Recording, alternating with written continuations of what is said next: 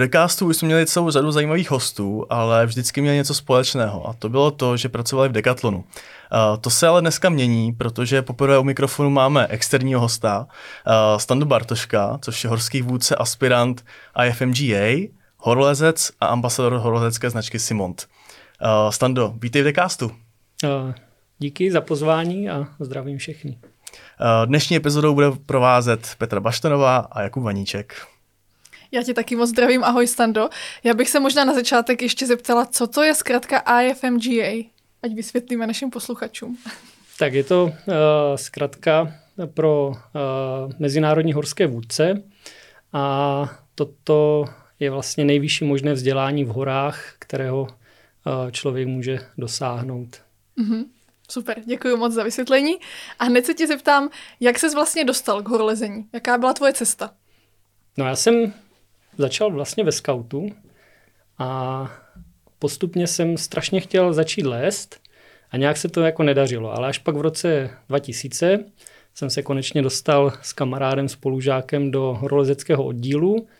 No a teď je to už vlastně 24 let, co se tomu věnuju, lezu, lyžuju, takže jsem splnil takový dětský sen. Mm-hmm, takže to je hezký, sny se mají plnit. A hned se zeptám možná, co pro někoho je taky velký sen, e, je cestování. A na tvých stránkách uvádíš celou řadu destinací, kterými si vlastně prošel, například Patagonie, Yosemite, Nepál nebo Irán. E, dá se říct, které z těch místí nejvíc přirostlo k srdci? Tak e, z těch, co jsi jmenovala, tak určitě Yosemite. To byl svého času velký sen. Takže tam se mi pak podařilo, že jsme lezli, pracovali a strávili něco přes 9 měsíců. Ty ostatní zmiňované jsou taky určitě super. V Patagonie to je taky meka, meka lesců, Himaláje, tak naprostá klasika. A posledně zmiňovaný Irán byla taková jako cestovatelská, cestovatelská destinace zajímavá a nebo minimálně z našeho pohledu, kdy ne úplně každý do Iránu jezdí, tak to, tak uh, tam se mi, tam se mi líbilo a uh, na Skialpech jsem tam ještě nebyl, to se tam teprve chystám a jinak to, jinak Irán za mě bezpečná země. Uh-huh. A dalo by se třeba říct, kde to bylo jako nejnáročnější z hlediska toho lezení? Asi to má všechno různá specifika. Tak tom nejnáročnější pro mě byla Patagonie určitě. Tam jsem poprvé v životě zažil, že jsem lezl 36 hodin v kuse, tak uh, ta byla fyzicky nejnáročnější určitě.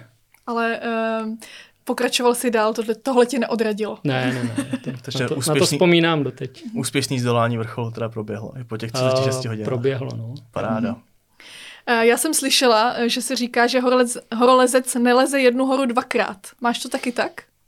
No, nemám. Uh, pokud, pokud, je, pokud to budu brát uh, z pracovního hlediska, tak, uh, tak uh, na ty hory lezu opakovaně. Pokud uh, mi práce skončí, tak uh, a jdu sám nebo s kamarádem, tak uh, pak je opak jen jednou, ale v práci se to opakuje mnohokrát. Stejné cesty, stejné kopce, jenom jsou tam jiné podmínky, jiní hosté takže a to mi nevadí. Mm-hmm.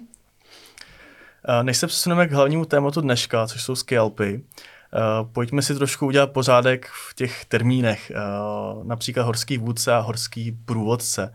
Uh, ty jsi ještě k tomu horský vůdce aspirant. Co to všechno znamená, jaké jsou rozdíly mezi těmi ale asi třema mm-hmm. nejhlavnějšíma termínama jo. a pojmenováníma? Tak v podstatě ty termíny jsou dva, je horský vůdce a horský průvodce. S tím, že uh, horský vůdce uh, může lézt v horách, uh, může se pohybovat na skialpech, může být v ledovcovém terénu, uh, mimo upravené sjezdovky, uh, používá k tomu klasickou horolezeckou výbavu, skialpové lyže, kdežto průvodce se pohybuje po značených cestách mimo mimo ledovec, mimo jakýkoliv horolezecký terén. A aspirant to je jenom fáze v tom eh, vzdělání, kdy ty máš odchozené všechny eh, bloky výukové, eh, složil si dílčí zkoušky letní i zimní. A po kratší dobu máš vlastně ten statut toho aspiranta, kdy už funguješ reálně v terénu s hostama, a sbíráš ty zkušenosti a následně po roce, roce a půl jdeš k závěrečným zkouškám, kdy se pak stáváš plnohodnotným horským vůdcem. V úvodu jsem tě představil jako ambasadora značky Simont. Uh, proč jsi Simont vybral a jak jsi spokojený s kvalitou těch výrobků? Tak v tomhle ohledu to bylo určitě velkým dílem náhody. A uh, ještě než jsem se tady stal ambasadorem, tak, uh, tak jsem vlastně hledal vybavení, kde by poměr cena a výkon byla pro mě ta nejlepší, protože v podstatě pro mě jsou to takové monterky. Takže, uh, takže jsem hledal něco, za co bych uh, neutratil všechno, co člověk vydělá. Tak jsem se dostal k Simondu. Vyzkoušel jsem, zalíbilo se mi to, zjistil jsem, že to všechno funguje, že tomu nelze nic vytknout a poměr cena jednoznačně zvítězil a pak bylo víc náhod, které vedly k tomu, že jsem skončil tady u mhm. vás.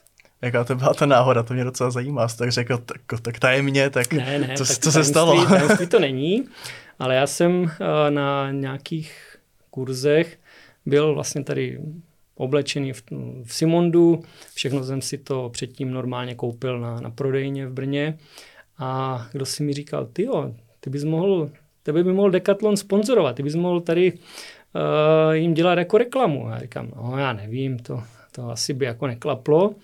A pak zmínil, no, mám kamaráda v Praze, tak já se zeptám. No takže se dotyčný zeptal, poslal mi kontakt na Dalibora a že se mi ozve. Tak já jsem si říkal, no tak uvidíme.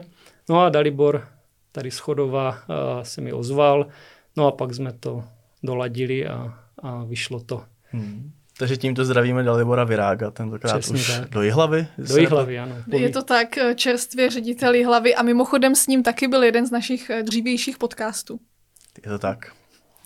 Uh, tak jo, a teďka možná už k tomu hlavnímu tématu, jak zmínil už i Kuba, a to je ski alpinismus.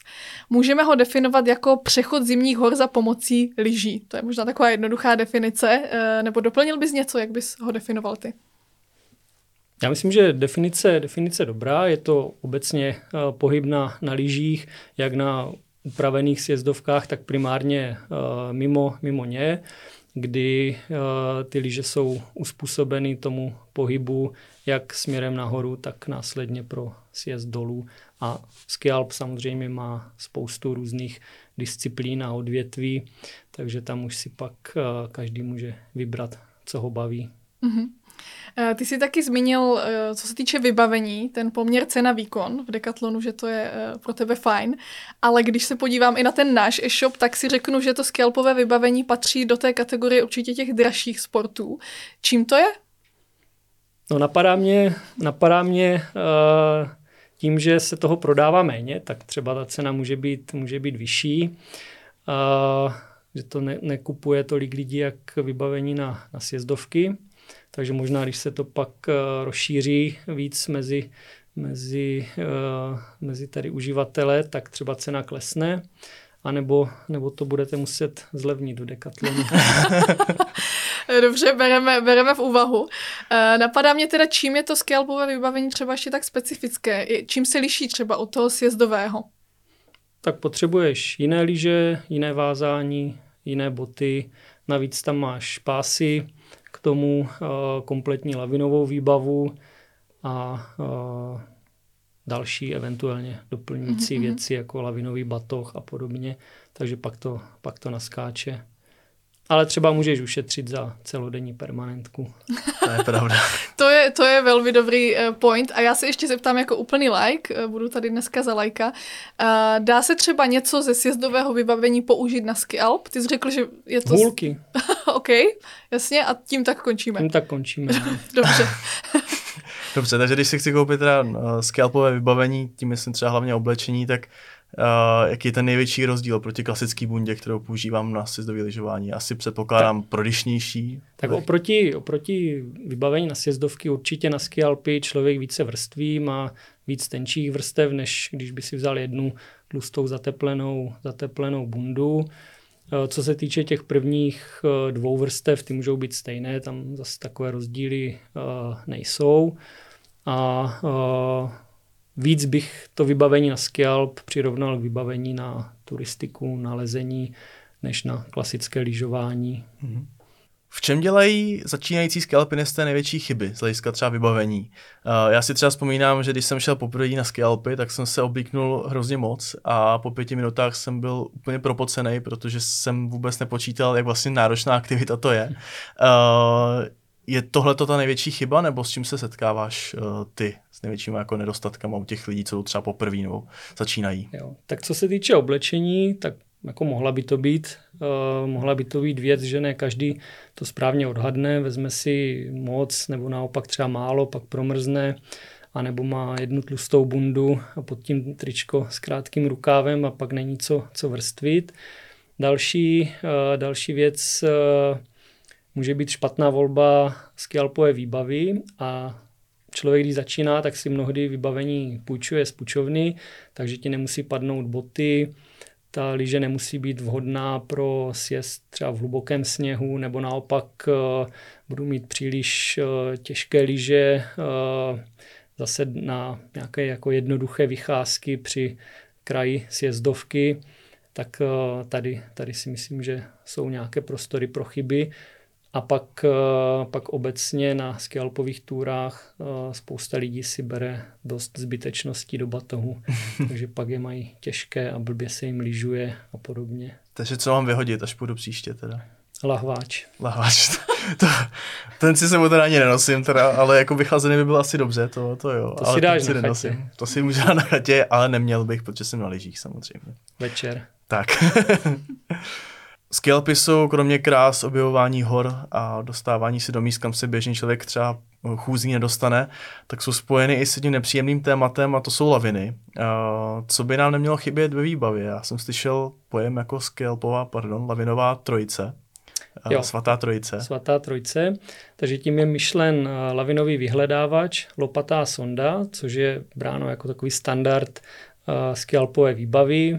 Každý z účastníků má lavinový vyhledávač na sobě a lopatu a sondu schovanou eh, v batohu.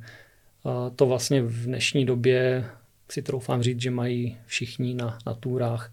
A pak existuje vybavení doplňující, což eh, jsou nejčastěji lavinové batohy s airbagem, které se dají také použít mm-hmm. právě tady uh, v souvislosti se snížením, snížením toho případného rizika. Mm-hmm. Takže OK, mám tuhleto výbavu. A co, po, co je potřeba s tím umět, abych to vlastně neměl úplně k ničemu? Tak, to je dobrá otázka. Takže tady, eh, když máme tuhle svatou, svatou trojici, tak je potřeba vědět, jak to, jak to funguje. Na té túře primárně všichni mají ten vyhledávač zapnutý v tom vysílacím režimu. Jede to na stejné frekvenci, takže můžeš si koupit vyhledávač od jakékoliv firmy. A v případě, že dojde ke stržení, uh, stržení lavinou, tak zbylá část skupiny uh, vytáhne své vyhledávače a z vysílacího režimu je přepnou na vyhledání a snaží se v tom laviništi toho zasypaného kamaráda co nejrychleji najít, sondou nasondovat a následně lopatou eh, nebo pomocí lopaty eh, vykopat.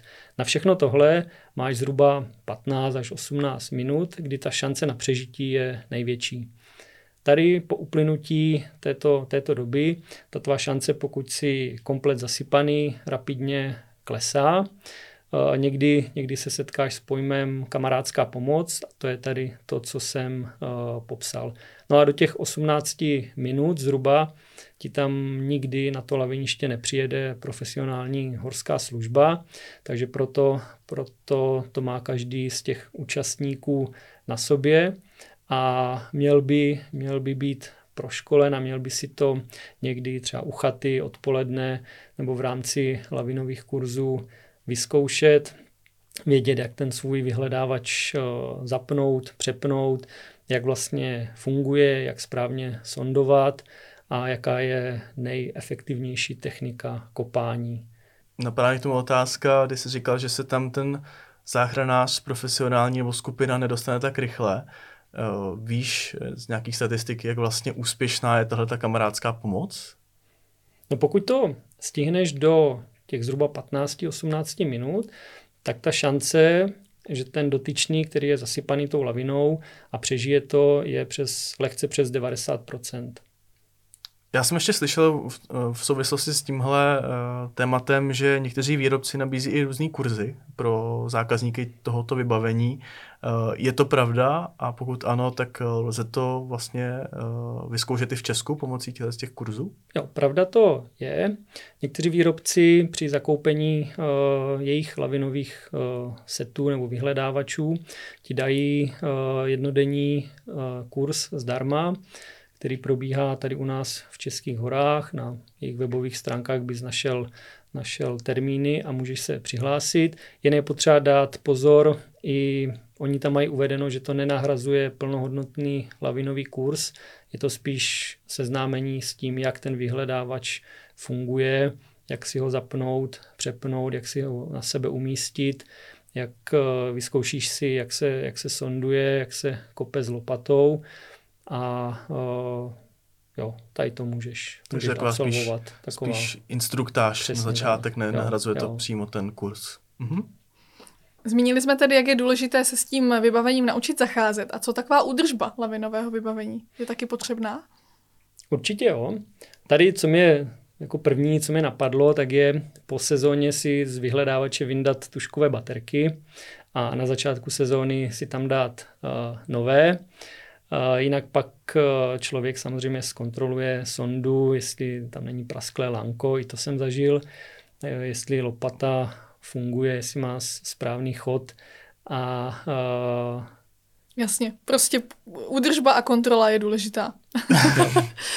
to bychom tedy měli k tomu vybavení a když se přesuneme už k té samotné túře, Věřím, že pro začátečníka, jako jsem třeba i já, může být náročné určit si vůbec správnou eh, porci kilometrů a převýšení. Co zvládne? Existuje třeba nějaké jednoduché na to pravidlo? Například počet nastoupaných metrů za hodinu nebo něco takového? No pravidlo asi, nějaké jednoduché asi ne, ale člověk by to měl přizpůsobit uh, svým fyzickým možnostem a zkušenostem. Tady zase bych eh, to přirovnal k vysokohorské turistice, takže to, co, to, co zvládám jako, jako turista, tak, eh, tak bych to mohl aplikovat i na ten uh, skialp a, a podle toho si určit, určit tu míru nebo tu obtížnost té túry. Uh-huh. Je třeba ještě něco jiného, na co je potřeba se připravit na tu skialpovou túru? Tak je tam spousta spousta faktorů, které, eh, na které se člověk může eh, nachystat nebo které ovlivňují ten celkový průběh té tury a tím vlastně plynule přejdeme v to plánování, kdy uh, máme spoustu věcí, které si můžeme zjistit už doma nebo večer na chatě před turou, kdy jednak si projdeme lavinový buletin, projdeme si předpověď počasí, zjistíme, jaký byl průběh eh, v minulých dnech a z toho, z toho nám výjdou určité doporučení, eh, které je dobré dodržet. Další super zdroj informací jsou místní horští vůdci, chataři, infocentra. Je určitě eh, dobré tady toto neignorovat. Když tě večer bude chatař zrazovat od té túry, tak asi ví proč. A takže to máme v rámci toho plánování, to, co můžu udělat před turou. Pak je další balík informací, které, s kterými pracuju na začátku túry, kdy si eh, vyhodnotím ty aktuální podmínky, porovnám s tím, eh, co jsem se včera dozvěděl nebo si přečetl a následně, eh, pokud se teda rozhodnu, že na túru vyrazím, tak třetí část jsou, jsou věci, které sleduju během celého dne. Jestli tam se to nezměnilo nebo nejsou nějaké ukazatele, které by mě měly třeba varovat, abych, abych tu danou turu změnil nebo předčasně ukončil a vrátil se. Mhm. Tím si krásně odpověděl i na moji další otázku. Eh, co doporučuješ zkontrolovat z hlediska právě předpovědi počasí? Takže určitě je dobré věnovat eh, pozornost i těm místním, eh, kteří třeba znají, znají jo, to, a ten, to místo. A ten základ úplně je lavinový bulletin, což mm-hmm. je ta, ta předpověď, která je, která je dostupná. Jsou různé aplikace do, do chytrých telefonů, případně to vysí na nástěnkách na, na horských chatách. Uh, je to aktualizované každý den, takže tam se člověk dozví ten, ten základ a to, čím by vlastně měl začít. Mm-hmm. Super. Liší se nějakým způsobem podmínky pro skelpové tury u nás a v zahraničí? Například v alpských zemích samozřejmě. Jde mi o to, že u nás například velká část našich hor je národní, jsou národní parky. V Alpách to třeba tak nutně být nemusí. Tak je tam ještě nějaký další rozdíl nebo, nebo je to v podstatě to stejné? Tak u nás je to obecně menší. Nemáš tady ledovce a ty jednotlivé túry nedosahují těch parametrů těch alpských, ale jinak ve skrze je to, je to stejné, nebo ten postup té, té přípravy je, je stejný. Samozřejmě v Alpách je všechno větší, delší, vyšší. Můžeš tam mít další nástrahy, co se týče ledovců, případně nějakého skalního lezení a podobně.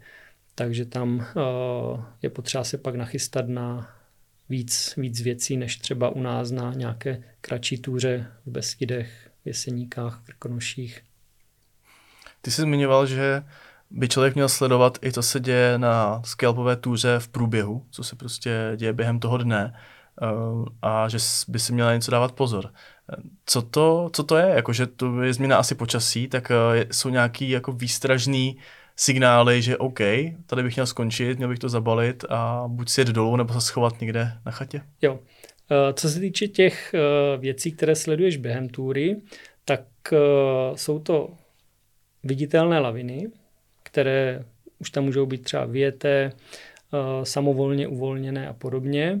To je jedna z věcí, kterou uvidíš až přímo, přímo na místě. Další, co můžeš poslechnout, jsou zvuky. To je takové to vum, kdy ty jednotlivé vrstvy si sesedají a pracují. Takže i tady tyto varovné, varovné zvuky tě můžou, nebo sleduješ během té, během té túry a pak to může být orientace svahu vůči světovým stranám, změna počasí a tady tyhle, tyhle věci, na které se nejsi schopen připravit mm-hmm. před tou túrou. Takže jakmile uslyším boom, jak si se k sobě sněhový vrstvy, tak vím, že je problém. Jo, určitě to není, není uh, dobré znamení, není to to, že by si ten sníh sesedal a že by ty jednotlivé vrstvy byly uh, následně mnohem víc stabilnější, takže to, uh-huh. Já jsem třeba jednou zažil takhle na, vlastně na lavinovém svahu, přes který člověk občas musí přejít, tak jsem viděl zmrzlé kusy vlastně sněhu, která, které vlastně spadly uh, z nějakých vyšších poloh. Je třeba tohle to už nějaká první známka, že to může, uh, řekněme se, utrhnout, nebo že ten svah začíná být nebezpečný? Hmm, to asi takhle by se nedalo říct. Tady tohle můžou být, eh, můžou být nějaké zbytky těch samovolných, eh, samovolných eh, lavin, ale to, jestli je to nebo není nebezpečné, tak tady z toho popisu poznat, nejde uznat. Po, z tohohle popisu to nejde, nejde poznat. Jasně, rozumím. Uh, rovnou teda navážu na ty lavinové svahy. Eh, na, na mapách najdeme spoustu skelpových tras třeba i v České republice, které vedou skrz nějaká tato území. Eh, je to vlastně bezpečné a povolené? Když to tam je oficiálně napsané, tak předpokládám, že asi ano, ale přece jenom není to trochu nebezpečí? Tak v podstatě každý svah nad 30 stupňů je braný jako lavinový. Takže tomu se uh, asi nejde vyhnout, že by se člověk uh, pohyboval jenom mimo lavinové svahy. To by asi technicky nešlo, nešlo provést, nebo bychom se uh, museli věnovat spíš běžkám než, uh, než ski Alpu. A teď jde, když vím, že jsem v tom lavinovém svahu, tak jde, jde o to vědět, jestli to v tu danou chvíli je pro mě nebezpečné nebo není. A to je samozřejmě ovlivněno spoustou dalších faktorů. Mm-hmm. Ty jsi zmiňoval, uh, když jsme se bavili před natáčením, jednu takovou příručku, Achtung Klavinen, jestli to vyslovuju správně. Uh, co to je za, za knížečku? Myslím si, mě to zaujalo, možná bylo fajn to tady uh, zmínit i našim posluchačům.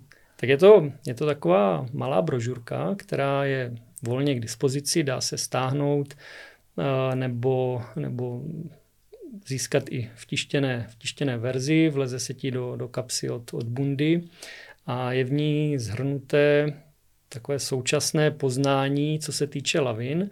A je to tam, je to tam přetavené nebo přepsané do srozumitelné formy, tak aby si jakýkoliv uživatel, jakýkoliv ski alpinista uh, mohl vlastně přečíst uh, to nejdůležitější, uh, co by měl znát od toho procesu té přípravy, plánování přes jednotlivé sněhové profily, vrstvy, jednotlivé problémy, jak pracovat s tím lavinovým buletinem, s tou předpovědí a vlastně poslední část je věnována té záchraně, té kamarádské pomoci. Mhm, takže určitě doporučujeme uh, vytisknout a buď nosit sebou nebo nastudovat ideálně před turou. Přesně tak. Eh, my jsme si ještě předtím, před Achtung Lavina, jsme si možná tak trochu vyvrátili ten mýtus, že přes některé lavinové svahy se nemá chodit nebo nelze je přejít. A jsou ještě nějaké jiné mýty, které se třeba kolem lavin vyskytují? Mm-hmm. Jo, co se týče těch mýtů, tak pár jich uh, existuje. Uh, když si třeba vzpomenu na některé z nich, tak je to, že lavina uh, nejede přes les. Mm-hmm. Takže spousta lidí si myslí, když je v lese, tak je před lavinou ochráněna. Tak to, že to ty stromy jako zbrzdí. Přesně, že, to, že tam ta lavina neprojede, tak to, to neplatí. Další, uh, další věc je, uh, že laviny padají samovolně. Přes 90% lavin je stržena nebo začíná právě od, eh, od lyžaře, od skialpinisty nebo člověka na sněžnicích, takže přes 90% lavin si vlastně ten dotyčný utrhne sám. Další, další z těch mýtů uh, může být to, že za hezkého počasí laviny nepadají. Naopak uh, první dny po vydatném sněžení, kdy nám začne svítit slunce, spousta lidí se konečně vydá na ty túry, tak bývají velmi nebezpečné. Stejně tak eh, mýtus, že málo sněhu znamená eh, nízké lavinové nebezpečí, taky to neplatí. Eh, to stejné, když mrzne, tak ty nízké teploty taky nevedou k tomu, že by laviny přestaly padat. Takže tam těch pár těch mýtů takhle, takhle existuje. To si jich opravdu vysypal z rukávu celkem hodně. To jsem, to jsem až nečekala, ale je pravda, že uh, spoustu z nich bych si taky možná nedomyslela, takže díky za to. A když už se to tedy stane, což si samozřejmě nikdo z nás nepřeje, že uh, se s námi nějaká lavina utrhne nebo s naším kamarádem, co v tu chvíli je takové jako nejrychlejší, co je potřeba udělat? Tak první věc, uh, když vidím, že mě Eh, že mě ta lavina začíná strhávat, tak můžu se pokusit eh, se s ní dostat, vyjet, dostat se někde na, na bok. Když vidím, nebo když budu v té pozici, že budu já zavalený, tak uh, se snažím zbytečně nepanikařit, doufat, že, že ti mý kamarádi, které to nezasype, mě během té čtvrt hodinky najdou.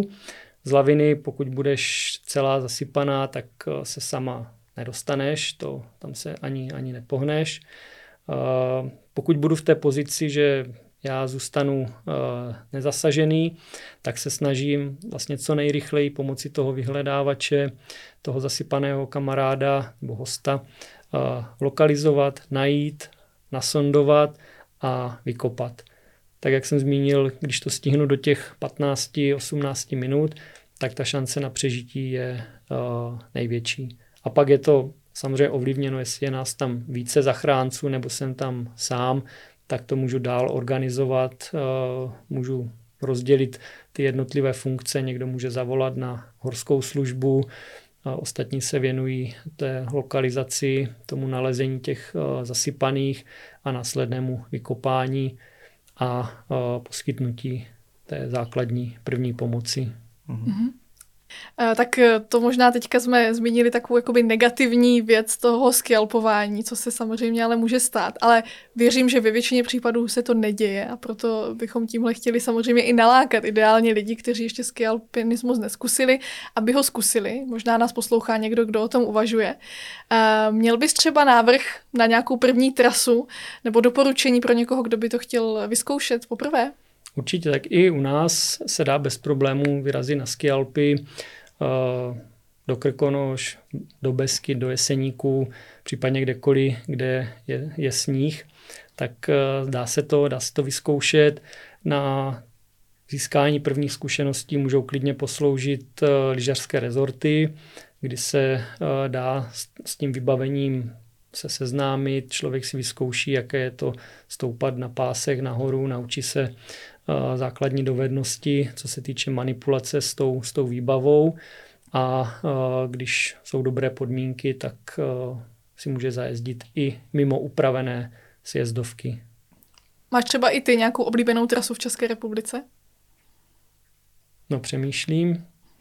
Něco určitě v Krkonoších by se našlo. A, a pak samozřejmě nejblíž to mám do Beskyt, do Jeseníků, takže tam takové ty klasiky na, na Lisou, na Pradět a podobně. Mm-hmm. Já se možná ještě vrátím na chvilku k těm lavinám. Když se ta lavina vlastně utrhne a spadne dolů, někoho zavalí, eh, jak je vlastně bezpečné po ní se pohybovat? Nehrozí tam třeba ještě nějaký další jako sesuv nebo něco podobného? Určitě hrozí a může nastat, může být i druhotná lavina. Eh, zase bude záležet na těch daných aktuálních podmínkách, na to, jak to člověk vyhodnotí, ale je to správná poznámka, může dojít i k druhé, k druhé lavině, takže to ty potenciální zachránce může taktéž zavalit. Hmm. A zeptal jsem na nějakou, nějakou osobní otázku, to bys to někdy stalo? Že Já jsem byl jednou, buď svědkem nebo... nebo no jednou se se mnou utrhla lavina, ale nebylo to na ski Alpech, ale po lezení v Tatrách kdy jsme slanili, balili jsme si eh, věci a ten svah se s náma dal do pohybu. Takže tady to nás jako poměrně vylekalo, ale zhruba po 30 metrech se to samo zastavilo a skončili jsme jenom po pás zavalení. Takže, to, takže tady tohle dopadlo dobře, takže jsme se sami z toho vyhrabali a šli na, na chatu radši. Štěstí v neštěstí, tak Přesně. trošku. Mhm. Ty sám pořádáš řadu scalpových kurzů. Eh, kam s tebou mohou zájemci vyrazit a co si na kurzu vyzkouší? Tak taková klasika je oblast Dachsteinu. Eh, v tomhle ohledu mám rád chatu Simony Hitek, která poskytuje takové ideální zázemí pro skialpové túry. Dá se to pojmout i začátečnicky, že se tam člověk seznámí s těma základama, jak s tou výbavou, jak postupovat, jak volit trasu ve volném terénu. Mám tam součástí těch kurzů základy lavinové problematiky, takže komplet seznámení s tou výbavou, o které jsme se před chvílí bavili. Mrkneme tam i na sněhové profily, vykopem si tam, podíváme se, jaká je tam aktuální situace, porovnáme s tou lavinovou předpovědí a pak, když to všechno vyjde, tak si i zaližujem. Taková odměna trošičku. Kde ti lidi mohou sledovat, případně, pokud tě tohle zaujalo, Dachstein a podobné výjezdy za, za horami, jak se na ně mohou lidi přihlásit?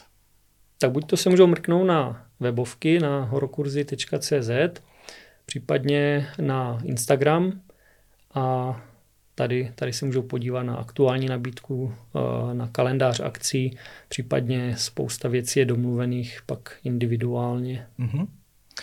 A když jsi teda už měl kalendář, tak eh, jaký je tvůj plán na rok 2024? Chystáš se do Iránu nebo do Patagonie, kde si no na Irán, moc hezky?